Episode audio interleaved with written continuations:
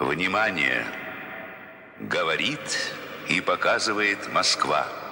Кадры, которые мы получили только что, Владимир Путин Нас по никто не слушал. В Послушайте России сегодня сейчас. вступают Привет, в силу поправки это Навальный, в я уже. Делаю свою работу, а сотрудники э, С новым безопасности годом вас. С новым веком. So this week, we've all got Georgia on our minds. We've got Georgia on our minds because an opposition leader is in prison. We've got Georgia on our minds because democracy there is in retreat. We've got Georgia on our minds because protesters are in the streets again. And we've got Georgia on our minds because the main beneficiary of the country's latest crisis is clearly Russia, which, oh, by the way, continues to occupy 30% of Georgian territory.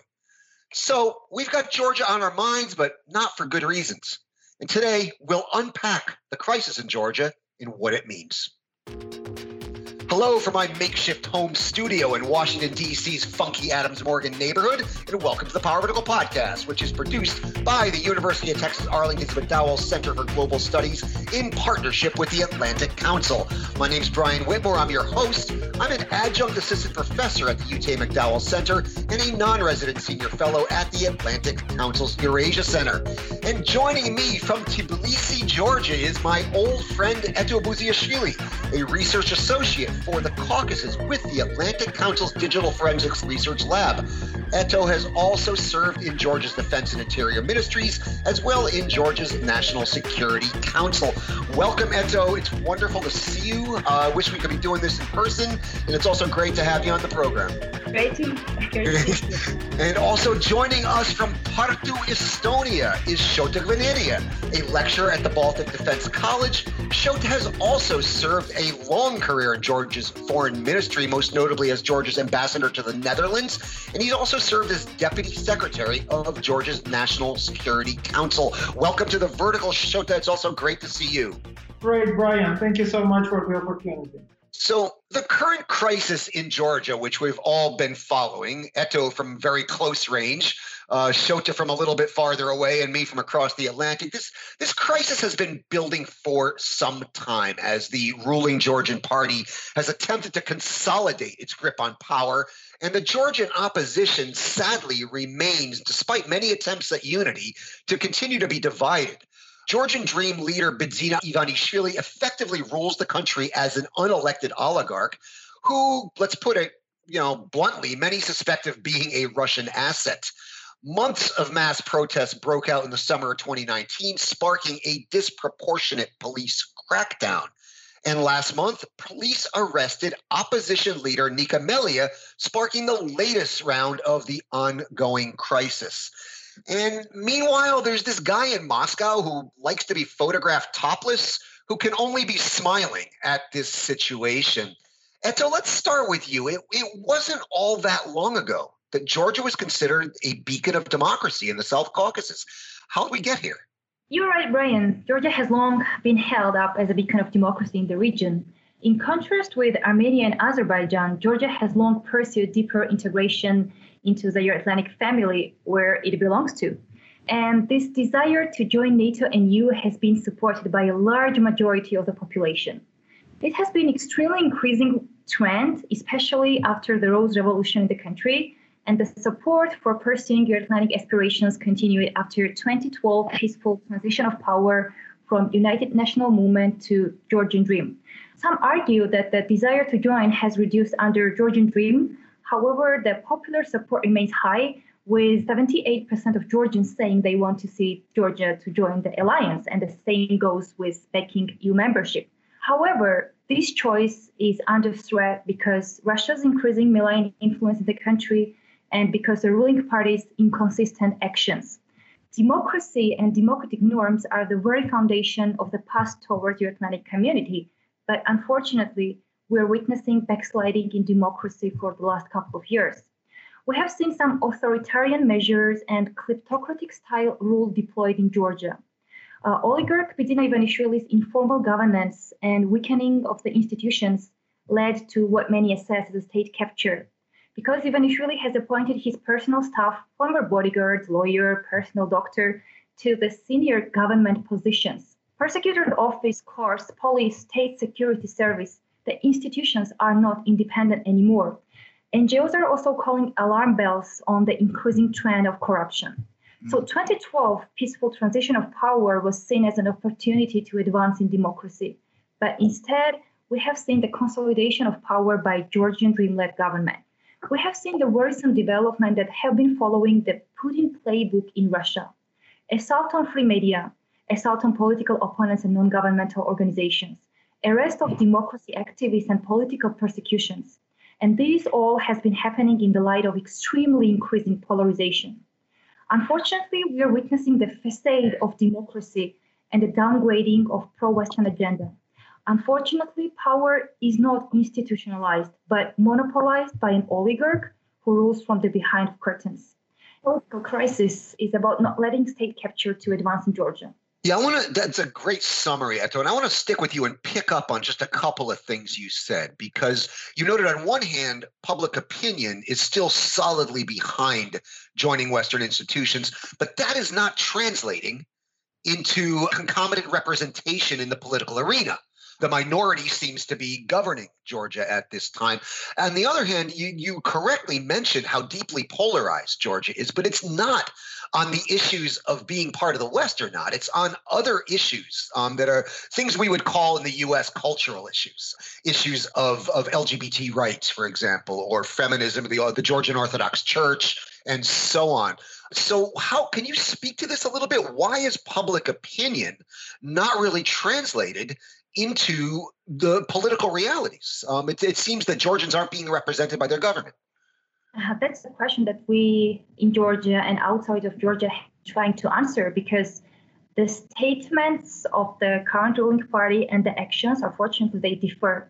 We do not see the steps that should be taken towards UN NATO integration. We do not see the institutions uh, becoming strong we do not see the uh, freedom of speech to be respected in Georgia. So these all uh, are kind of the big situation of why Georgia is not advancing in its Euro-Atlantic aspirations.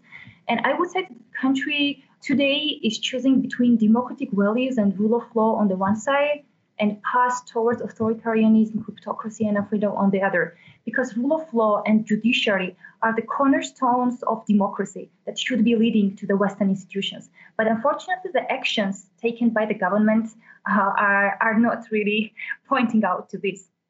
Is this just Russia? Or are there problems inside of Georgia that are organic to Georgia? Is this just the result of Russian. Um, this is a debate we have here in the States all the time about Russian malign influence. And people tend to present this as an either or thing.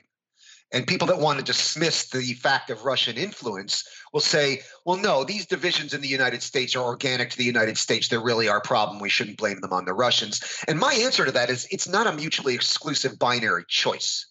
Um, so I wanted you to kind of address that because Georgia does have some very deep divisions um, over certain issues that certainly have been exploited by the Russians. So I wanted you to speak to that a little bit before I move on to Shota, who will have much to react to. Yes, correct.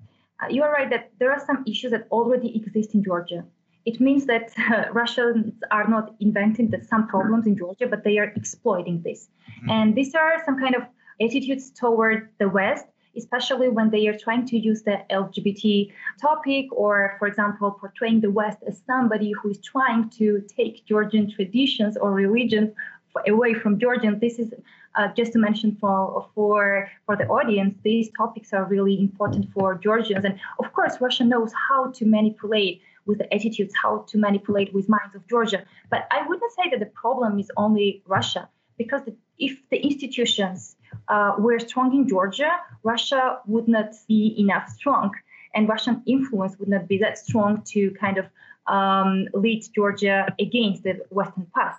So the problem is with inside the country, with judiciary, with weak institutions, with corruption, and as you correctly mentioned many times, that the corruption is a new communist. We, this this is all that we are witnessing in Georgia, and this is all that Russia wants to see in Georgia. Basically, this is all that prevents Georgia from entering NATO and EU.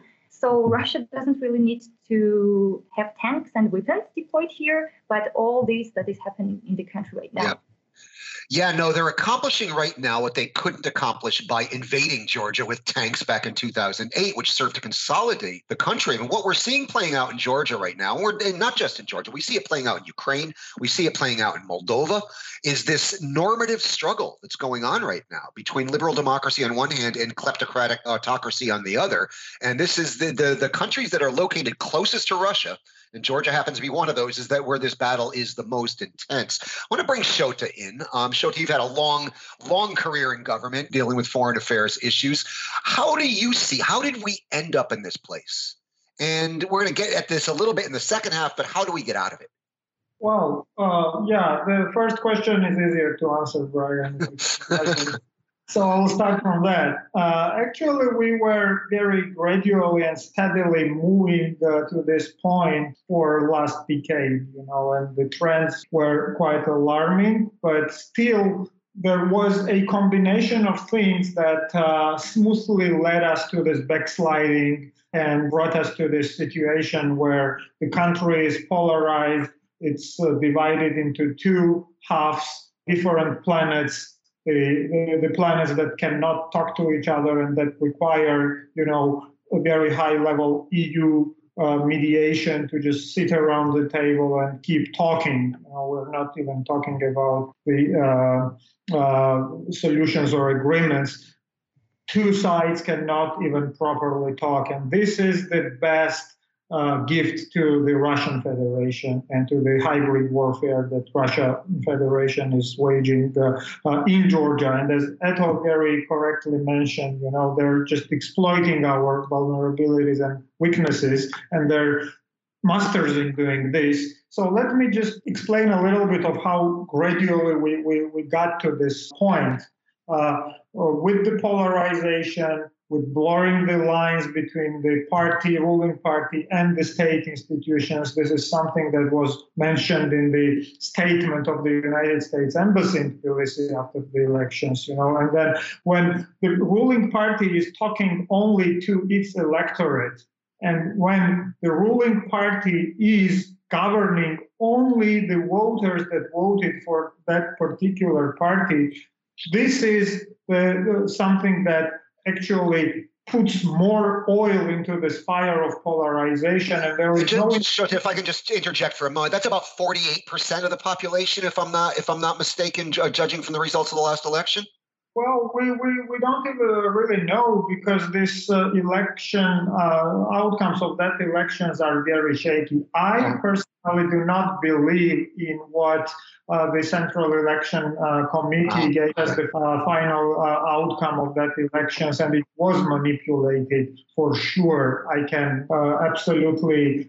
be sure about that. But when, uh, well, the details of how much uh, was manipulated and what was the real uh, support to the Georgian Dream Party and the opposition, it's uh, it's something that I don't know. But what I do know for sure, and what even this manipulated election results showed, is that actually opposition voters were uh, more than the ones that voted for the ruling party. So actually, even uh, with this manipulated election outcomes, there is the situation where it is very clear that the society voted for the change because majority voted no to the ruling party. But then, you know, uh, uh because uh, as uh, was mentioned already, uh, all the state institutions, all the apparatus is under the control of one party, of one person, you know, it is very difficult to come up with the evidence. You know, what now the government and the ruling party is manipulating with is that okay, give us give us the evidence. You know, that's their narrative. They're saying why weren't you able to prove that the elections were rigged? Give us the proof, and we will uh, call this not elections. But actually, Shota and Eto, we are not in the position to provide any evidence. The prosecutor's office and all the other public institutions and the courts are there to prove the elections, uh, whether the elections were uh, correctly handled or not. But we're talking about the situation where there is no doubt by anyone who has any understanding of Georgia that the prosecutor's office or the courts will ever give any evidence against the ruling party or against uh, any sort of uh, election rigging. So the, we're in this vicious cycle, you know, because of these diplomatic statements from the diplomatic corps and some uh, international organizations, which is the standard, you know, copy paste statements we hear everywhere in the world that it Yeah. was kind of competitive, but not free and fair. Mhm. Well, then when the government manipulates with this and they say there will be no snap elections because it was competitive. You see that everybody recognized the outcomes of the elections except Georgian opposition. And Georgian civil society actually failed to come up with the evidence of election rigging, but it's not true. There were thousands and thousands of cases brought to the courts and to the Central Election Committee, and they were just baselessly rejected altogether without any substantial uh, discussion about the content of these claims by the opposition and by the civil society. So, how, how should we bring this evidence then? So there's something I actually want to. I know Eto wants to jump in, but there's something I, I want to um, kind of run by you, and that is that while Georgia may be polarized, it is not polarized on which side of the normative struggle the world is in right now. It wants to be on. It clearly wants to be on the side of the West, and it clearly does not want to be a Russian vassal state. At the same time, Bidzina Ivanishvili, who you know, earned his whole fortune in Russia. And I would argue, I don't even think his fortune is his fortune. I think he's the custodian of somebody else's money. But that's just my my opinion on that. I'd like to see some good journalistic research on where Mr. Ivanishvili's money really came from. But it is also an article of faith among many Georgians that he's a Russian asset. And I don't, I just don't understand how a party that is affiliated with his name can continue to rule in Georgia, given where public opinion is at. Can you can you explain that to me? Yeah, well, I'll try. You know, the thing is that uh, basically pro-Russian narrative in Georgia is still marginal and marginally unpopular. So every credible political party that wants to uh, be in power, they will claim that they are pro-Western. So this majority of the population in Georgia who are not interested or, involved in this foreign policy debate, they uh, would not hear from any political party that actually, you know, we now have to abandon the West pro-Western course and we'll, we, we need to go to Russia. That's not the indicator. It will not make it into the narrative and public statements of any political party. What we have to examine is what the actors are doing on the ground versus what they're saying because everybody is saying they're pro-western. Everybody is saying they're they want eu and nato. But at the same time if we see what kind of a state we have ended up with and this is something you asked in the beginning you know how, how did we end up? I'll tell you how, how did we end up here. We ended up here because there was a gradual demolishing of all the state institutions, all the democratic processes and procedures. There was the disregard of uh, anything that was a credible pro-Western and democratic uh, in the country by consolidating a, a, a one uh, one man authoritarian uh, regime and by bringing back corruption in every layer of Georgia's uh, society by uh, bringing back, you know, this uh, us versus them uh, mentality where, you know, if you want to earn money, if you do not want to be left out in the dark starving, then you have to support the ruling party, you know? And then at the same time, we're told that the Georgian dream is going to apply for EU membership in 2024. That's not even a joke. That's that's yeah that's that's how one can hardly take that seriously. I want to bring Eto in, but I also want to throw something else. Or Shota, did you did you want to finish? Oh, so yeah, just to, to, sum up this point, and, and, this is the best proof for me that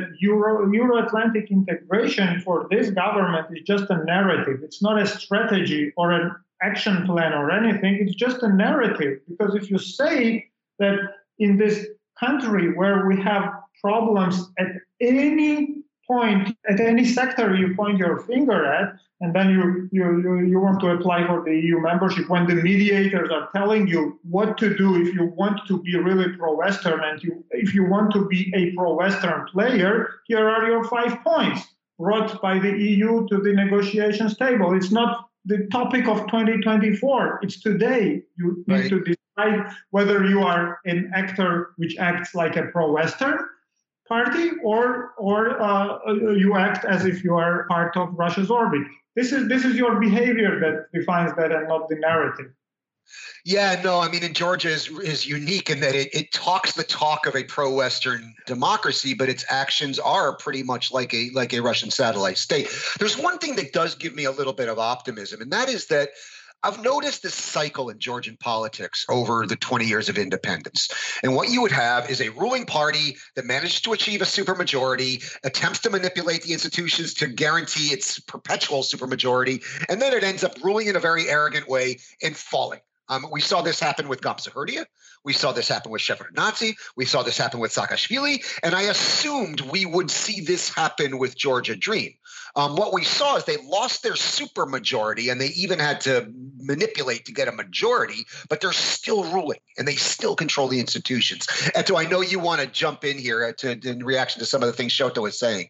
Yeah, just a quick point on the assessment of elections. Uh, assessment of elections indicated to be free and fair, but actually it wasn't fair. I saw many comments like, okay, these elections were held better than in Belarus and Russia. You don't know how unfree and It's a unfair. pretty low bar.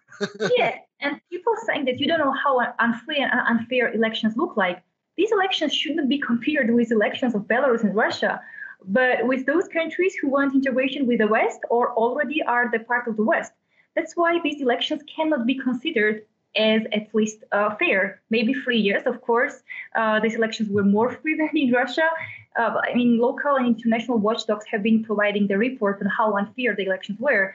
And the US and EU has in, invested a lot in Georgia. And I think that we should be setting higher goals for elections in Georgia. Yeah, and in the second half, I do want to get into this process because one of the problems I see over the past four years under the previous U.S. administration is that the U.S. was absent as a player.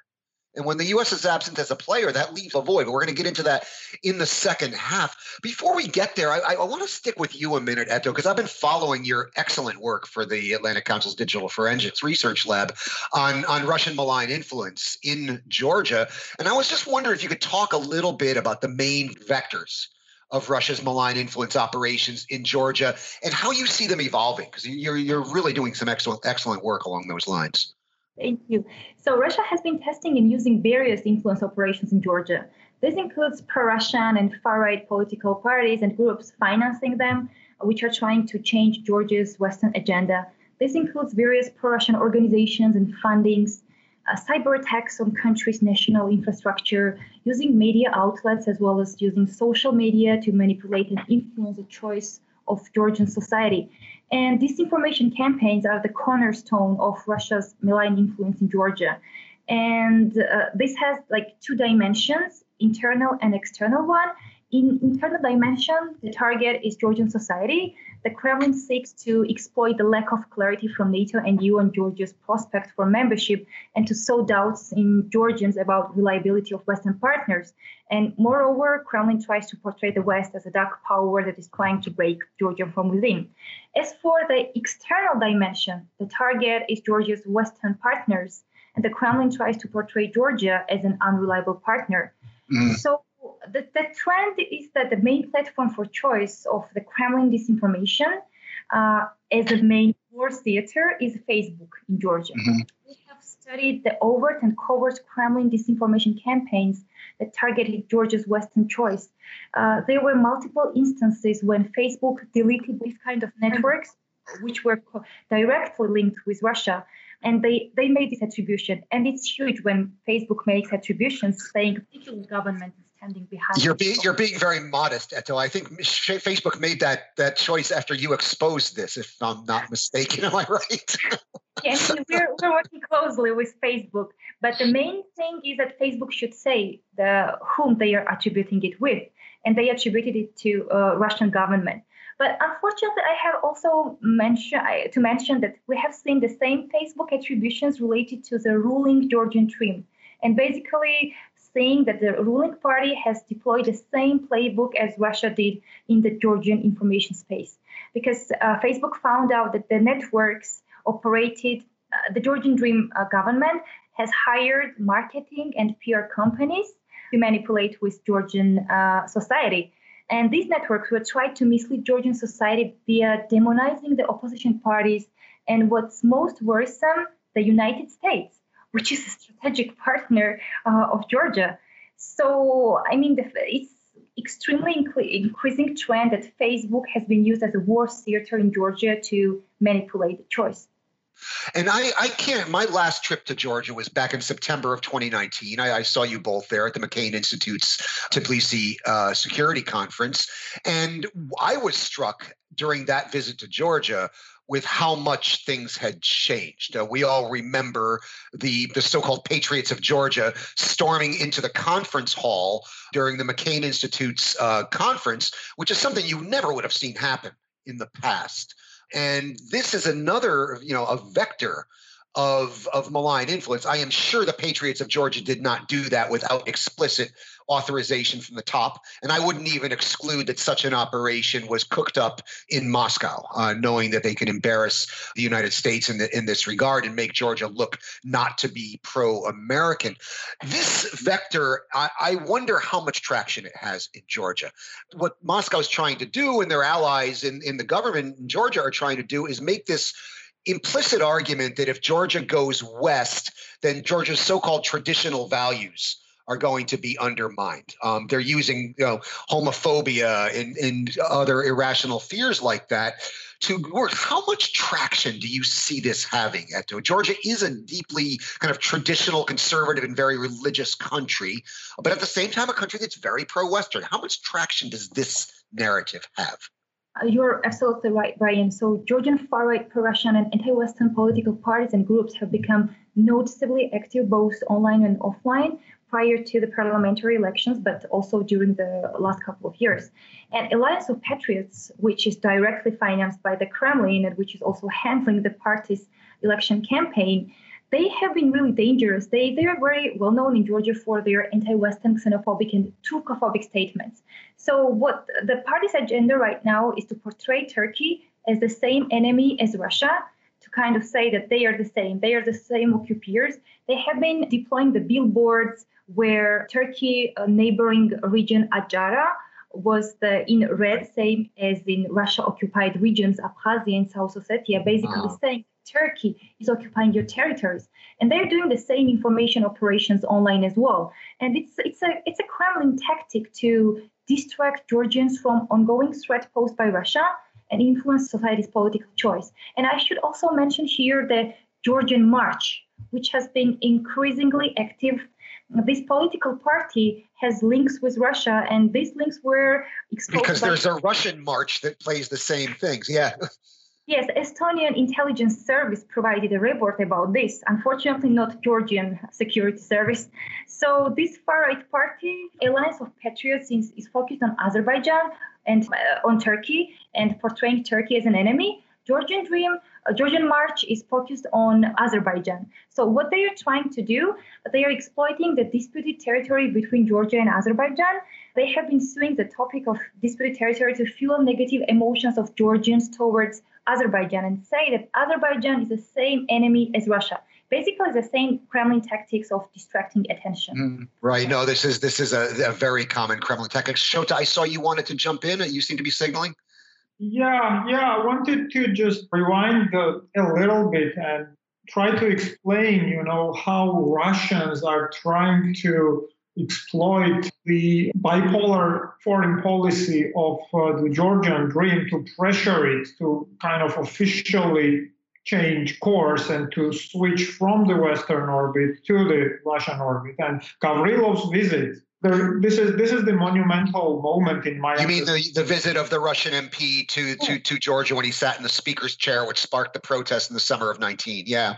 Yeah, when when the Parliament of Georgia officially invited a interparliamentary group chaired by a communist member of the Russian Duma, who is chairing at the same time, ironically, a communist member of Duma chairing the Orthodox Interparliamentary Group. Yeah, that's ironic. And he also was fought on the on the uh, against Georgia and Abkhazia, if I'm not mistaken. Yeah, well, yeah, that the, there were some talks about that as well, but that's that's not the main thing here. The main thing here is that this group was invited to have a session in Georgia's parliament. A known tool of Russia's malign foreign influence was invited by the chairman and leadership of Georgia's parliament to hold a session in Tbilisi.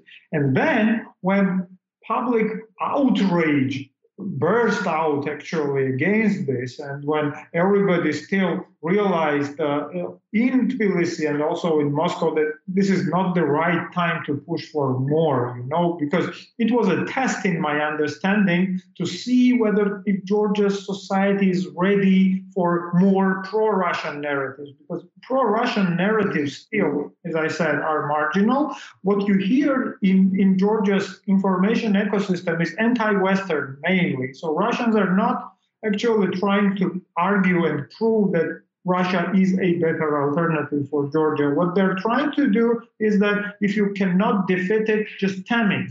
That's the Mm-hmm. strategy. Right. So they're not trying to elevate themselves to the level of the West. They're trying to drag West down to their Right. level Right. and and to argue that basically you know it's the same you know you will be governed from from washington brussels or moscow it's going to be the same for you georgians you know and then here is uh, this big neighbor which will be there forever and if you do not behave we can make things even Right. worse so No, that is clearly a strategy. Yeah.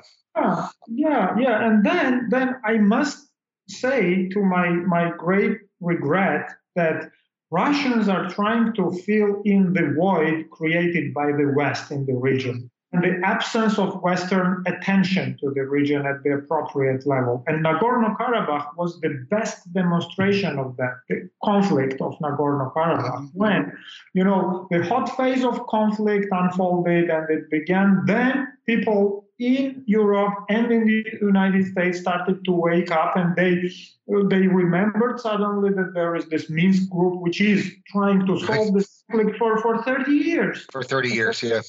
Madrid principles which have been agreed 12 years ago, and there is not even a single uh, instance where we have progress in the implementation process. So, what Russians did, they hijacked Yep. Madrid principles and made it their own peace deal. So, if you see the peace deal signed by uh, by Moscow, uh, um, Baku, and uh, Yerevan, this is basically and largely built on the Madrid agreements. But what happened is that the West was squeezed out of the region once again, and then the Russia's influences were increased at the expense of that of uh, Western interests because because there was not uh, sufficient uh, attention to that, and that you know there was uh, the attempts from President Macron, there was the attempts from uh, uh, Secretary Pompeo to to intervene and to to solve the conflict, but when it's just a one-time attempt and you just try Yep. to solve that complex problem without a strategy, like an ad hoc thing, it doesn't happen. And that's what Russia exploited. And now Russians have military presence.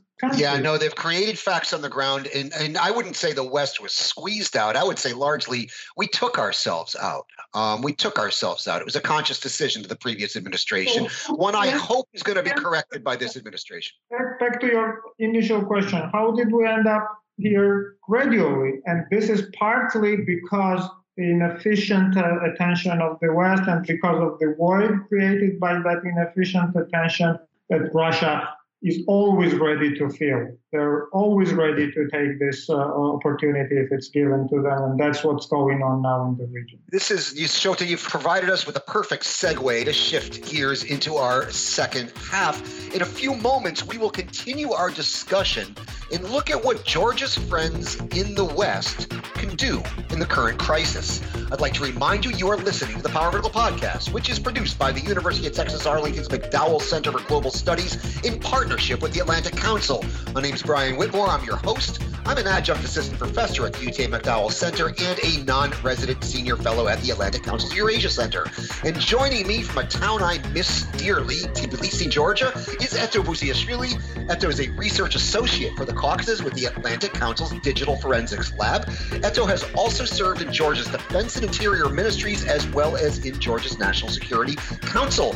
And joining me from another town I miss and love dearly, Tartu, Estonia, is my old friend Shota Gvineria. Shota is a lecturer at the Baltic Defense College. He also served for a long time in Georgia's foreign ministry, most notably as Georgia's ambassador to the Netherlands and as deputy secretary of the Georgia National Security Council. I'd also like to remind you to subscribe to the Power Vertical podcast on iTunes, Google Podcasts, Stitcher, Spotify, SoundCloud, and TuneIn. And if you do, please leave us a rating and review. You can also access the podcast, read the Power Vertical blog, and access all Power Vertical products at powervertical.org.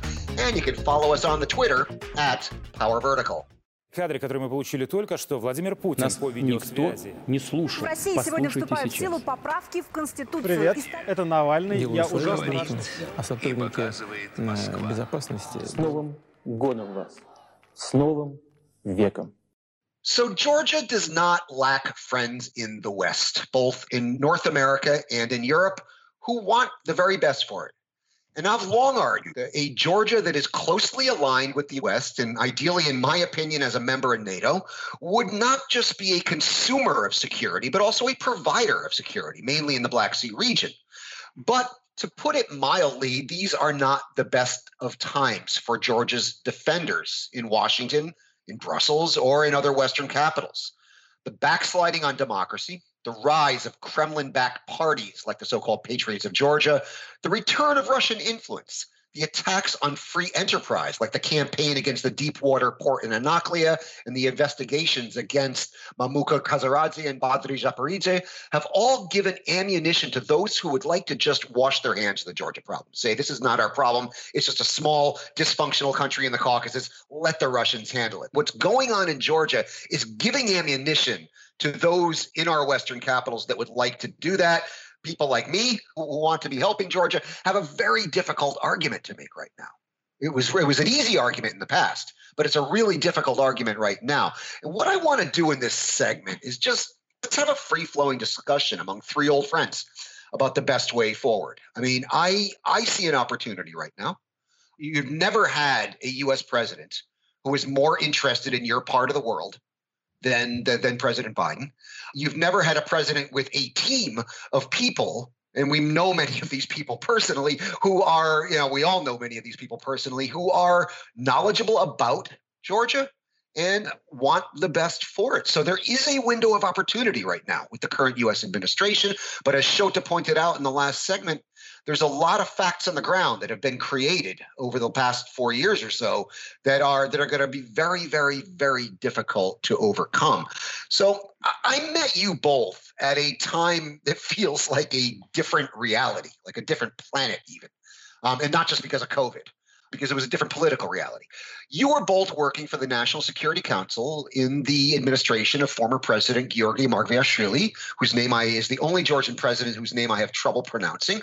Um, Shota, back in 2017, you helped organize a meeting of Western experts under the guise of the National Security Council in your capacity as deputy secretary at the presidential palace to brainstorm about how to best provide for Georgia's security amid the threat from your aggressive northern neighbor. This is you had us all in the presidential palace around that big, cool round table in the National Security Council with the president, you know, and, and I could not imagine this happening today. And again, not just because of COVID, I just couldn't imagine such a meeting taking place in Tbilisi right now. So, just the same question to both of you to get us rolling. What can Georgia's friends in the West do?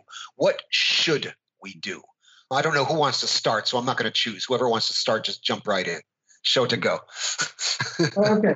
Okay. Uh, basically, I keep saying this over and over again, and I can also admit that this is easier said than done, maybe. But without a actionable strategy from the West about the future of that part of the world and the region, it is going to be that way always. Russia will feel that they have an upper hand, that they're close, that they can, can keep the West out just by destabilizing those countries, and Russia will continue treating those countries as the sphere of their uh, exclusive influence. And they know that, you know, this occupation, annexation, conflicts, and all sorts of destabilizing actions are the ammunition for Russia's foreign policy tool. And it gives sort of the arguments for uh, for those that you mentioned earlier, Brian, that want to wash their hands uh, and and leave Georgia alone in Russia's sphere of influence. So here, here, I mean, we really need to start from having a Black Sea strategy. Mm-hmm. And we start. We need to see a Black Sea strategy uh, and Black Sea security as the indispensable part of the Euro-Atlantic security. It's the front line, right? It's one of the front lines. It's the maritime front line. And this is the most exposed segment of NATO. Mm-hmm. So there are three NATO member states: uh, Romania, Bulgaria, Turkey, two special partners, Ukraine and Georgia, and Russia. Right? Russia is a threat, which is putting threat to all five and then actually, what happens is that uh, we do not have a common vision of shared security between the countries that are threatened by the Russian Federation, and there is no strategy of how to incorporate our efforts, you know, for the better regional security, just like the Baltic states and the Nordic states did. You know, that's that's a great analogy that we mm-hmm. could use. But there are uh, NATO member states, there are EU member states, there are NATO and EU member states in, in, in that region which cooperate perfectly. They understand that the regional security is homogeneous. You know, they cannot just divide up these uh, spheres of influence uh, in a way that uh, Russia wants it. So they invest in the shared security mm-hmm. altogether, no matter if they're a member of NATO or EU or whatever. In the Black Sea region, we see it very, very differently. We see Turkey playing this game, you know, with Russia from time to time, with this fluctuating relations. And we Bulgaria. See, yeah, we see Bulgaria always trying not to irritate Russia with the new initiatives and keep things, you know, below the radar. We see Romania as the uh, real front runner now yeah. for uh, uh, for NATO's interests in the region, and we see Georgia and Ukraine, which are lost somewhere, you know, uh, in, in in that big geopolitical game, and nobody has an answer, you know, of, of yeah. what, what, what should what should we do with this country? So no Shota, you took you, you, took the words right out of my mouth on the Black Sea because this is something I've I mean you we we've both been arguing this for a long time. If if you look at the map of the Black Sea littoral states, right, at first superficially it looks really good for NATO, as you pointed out. You you have you have NATO members Romania, Bulgaria, and, and, and Turkey, and you have NATO partners Georgia and Ukraine. It should be a NATO. It, this should be NATO's lake right? But it's not. And the reason it's not is because Turkey's not terribly reliable an ally and Bulgaria is not terribly reliable an ally, right? So you have Romania, which is a terrific ally, but it's just one country, right? So we really, and this is what I taught mean about Georgia being a provider of security and not just a consumer. Because if you have those two anchors of Georgia and Ukraine on that on that Black Sea, that helps mitigate the problems that sometimes problematic allies like Bulgaria and Turkey make. But that is moot unless the domestic political situation in Georgia is conducive to Euro Atlantic integration. And this is what I mean, because there's kind of two things here. Where should Georgia be in the geopolitical constellation? I know where I think it should be. I think it should be right in NATO, right? But I, but uh, unfortunately, I don't get to make that decision. but um, before we get there, you have to get Georgia to a place where nobody can reasonably say no. Nobody could reasonably say, no, Georgia's not ready for NATO. No, Georgia hasn't met the criteria to be to be integrated into the Euro-Atlantic space. And this, like I want to turn to you, Eto, on this. I mean, what what can Georgia's friends in the West do to help the domestic political difficulties that Georgia is having right now. Mindful of the fact that these uh, this is you know this is Georgia's problem to solve itself, and we should not be intervening in your internal affairs. But what can Georgia's friends in the West do to be of assistance in this situation? Uh, yeah, Biden's administration priorities to fight corruption and defend human rights was perceived as a great signal among Georgian society. So Washington is full of Georgia's friends. Many people have reacted with concerns about elections and uh, political persecutions. Like congressmen, think tanks, big newspaper like Washington Post, and our Baltic partners as well have been calling uh, alarm bells over situation in Georgia. We have seen so many open letters signed by international experts and current and former high officials, so many calls and statements to resolve the situation. Now it's high time for more specific steps to be mm-hmm. taken. Yep. So those reasonable for the actions that undermine democracy in Georgia must see that they have created a very serious crisis here and they will be responded accordingly. I mean, people have done everything on the ground. The protests by civil society, NGOs writing reports, media just highlighting everything. So I would say that Georgians have done a lot. And that's why now they are looking toward the West. So there should be real penalties imposed on the threat actors. Uh, in Washington, the great experts like uh, David Kramer have been calling on sanctioning Ivanishvili and his yes. close circle. And some have been arguing that Ivanishvili is not afraid of sanctions. Of course, he is.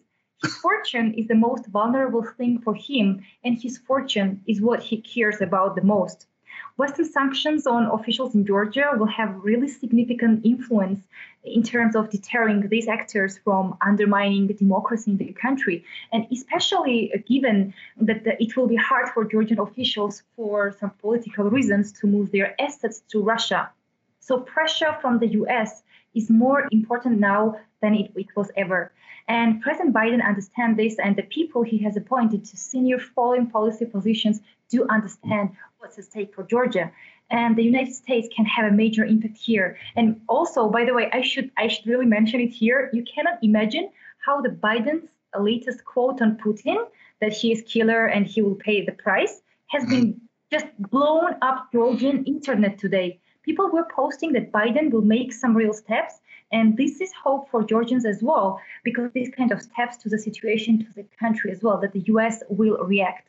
U.S. will fight corruption and U.S. will defend human rights. Yeah, no, I've seen um, like uh, indications that some very serious sanctions are going to be coming soon. And Eto, I'm glad you brought up the thing of sanctioning Ivanishvili. This is something I've been arguing about for for a long time. Most recently, the last time I was in Georgia, and actually, we hosted here in Washington a uh, a meeting with Georgian opposition figures, kind of bringing up this possibility. But to do it we need concrete evidence that Ivanishvili is violating some kind of money laundering laws or something like that, and then we can make a serious case. Because I've I've been arguing that we have to sanction Russia's proxies and cutouts as kind of Russian assets, right?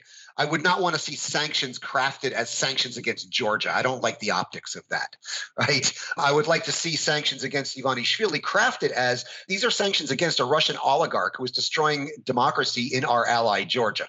So he would not be able to spin this in this this uh, xenophobic way. Shota, I saw you wanted to react to something Eto said.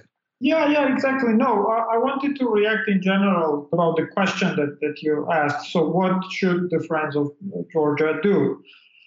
Well, the short answer is that we should find ways to more effectively empower the uh, real pro democracy and pro Western stakeholders in Georgia. Because as we said now, there is even by manipulated election outcomes, 52% of Georgian population who voted for the pro Western Euro Atlantic course of the country, and we see clearly that the country is moving in the opposite direction. So, what we need to do in the first place is to go beyond these diplomatic statements, you know, and we, we have to explain to everybody what is really going on there. And Georgia's voice is not loud enough, Brian. We need your help there. What you are doing now, you are helping Georgia's democracy because more people will hear what is going on actually on the ground in more details. But when it comes, you know, to this battle of narratives,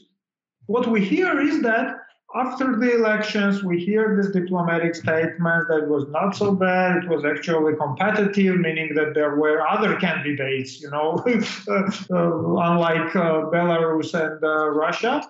But it was not really fair. But we didn't say that these elections were not the right elections. This is not what we expected from democracy. We, we did not hear it from many of Georgia's friends. The same for the judiciary reform. You know, we appreciate very, very much specifically the role of the United States in helping the judiciary reform. But when you see that it's screwed up, it's not going in the right direction, and it's a joke, it's not a reform, then you need to come out and say that it's a failed reform. Because, you know, when Melia will go to jail, and then the party leaders will justify this as a independent decision of independent right.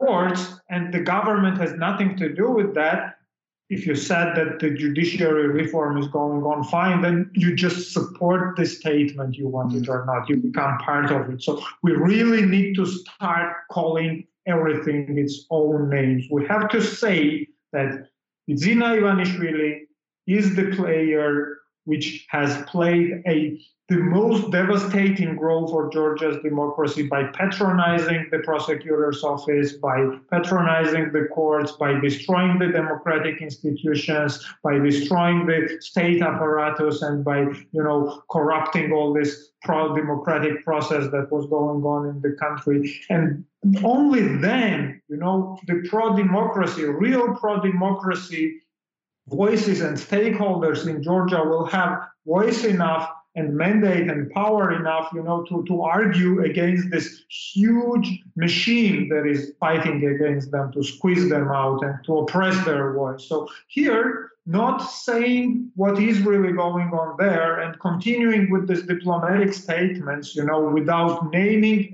everything its own names, means supporting backsliding of Georgia's democracy. This is not friendship anymore. And we see this from more and more real friends of Georgia on the state level, also through the official channel, saying that, okay, no, this is not the elections that we expected. Right. No, this is not the judiciary that we expect from the country which aspires for, you know, applying for joining EU in 2024. This is these are the things that we really need to say Otherwise, we're giving ammunition to the ruling regime's narratives, mm-hmm. and then they use it for the oppression of the real democratic processes and real democratic stakeholders in the country by referring back to those statements that, that are considered to be diplomatic or friendly or whatever, but these are doing very, very bad job for Georgia's democracy. You know, I, I, expect Secretary Blinken's office is going to call things as they are, um, just knowing his history, and I'm sure our president is not known for mincing his his words. So I take it from your um, your your remarks that you would favor sanctioning Ivanishvili. Yes, but first, that, that cannot be the, the uh, step uh, right away. We have to start, you know, by by by saying why. We yes, to, well, that's when we need the evidence, and this is where some Georgian journalists have a lot of work to do. Expose, expose that the processes in Georgia are not going the way that official narrative of the ruling regime is trying to sell to us, and then the, the next stage would be credible talk about the sanctions. But if we do not even say that the elections were rigged, we, we do not say that the courts are taking politically motivated decisions, and if if Brussels standing in front of uh, Borrell, prime minister dares to talk about, you know, him not being able to influence the court decision, thus he is not able to release uh, Melia from from prison, and then everybody is nodding their heads as, as if it was true this is not helping right. de-escalate the crisis in Georgia, and this is fueling the crisis because this is giving more ammunition to a force that is trying to obstruct the democratic process. And so I want to get you in here because we're bumping up against the end, but uh, Eto, I know you wanted to jump in. Yeah, just a quick remarks uh, basing on what Shota said. The West, and in particularly the US, should make clear to Ivanishvili and his cronies that commitments to democracy is commitments to rules that everybody agrees. And it applies to Georgia as well. And commitment to democracy means having freedom of speech, rule of law, depoliticized institutions, uh, and elimination of corruption. Because the only people laughing about the current situation are sitting in the Kremlin right now. Because Yes. they know that this all damages Georgia's prospects of joining UN and NATO. Yeah, know, and I could, um, God, I could have this conversation for another hour, but unfortunately, we do have to wrap it up. I can only point to um, a tweet that you you know what I'm referring to, Eto, our our common friend Toomas Hendrik Ilves, the former president of Estonia, a, a big friend of Georgia and a big friend of all of ours, who tweeted, "Sakartvelo, you deserve better than this," and that was that basically summed it up for me. So, on that note, we shall wrap it up. That's all we have time for today, unfortunately. I'd like to remind you you have been listening to the Power Vertical Podcast, which is produced by the University of Texas Arlington's McDowell Center for Global Studies in partnership with the Atlantic Council's Eurasia Center. I'm your host. My name is Brian Whitmore. I'm an adjunct assistant professor at the UT McDowell Center and a non resident senior fellow at the Atlantic Council's Eurasia Center. Joining me from Tbilisi, Georgia, has been my old friend Eto Buziashvili, a research associate for the Caucasus with the Atlantic Council's Digital Forensics Research Lab. Eto has also served in Georgia's Defense and Interior Ministries as well as in Georgia's National Security Council.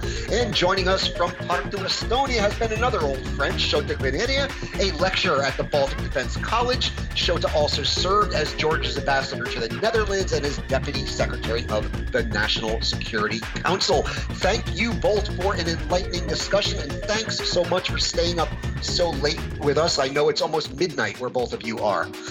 Thank you, Uh, Thank you. And uh, I'd also like to thank our awesome production team. Lance Ligas is in the virtual control room. He keeps all the lights on and all the complicated machines well oiled and in working order throughout our discussion. And Cecilia Wynn handles our all important post production duties. That means making all of us sound a lot better than we do in real life. I'd also like to remind you you can subscribe to the Power Vertical podcast on iTunes, Google Podcasts, Stitcher, Spotify, SoundCloud, and TuneIn. And if you do, please leave us a rating and review. You can also access the podcast, read the Power Vertical blog, and access all Power Vertical products at powervertical.org. And of course, you can follow us on the Twitter at Power Vertical. Join us again next week. And until then, I leave you with the ambient sound mix that's been prepared by our awesome production team.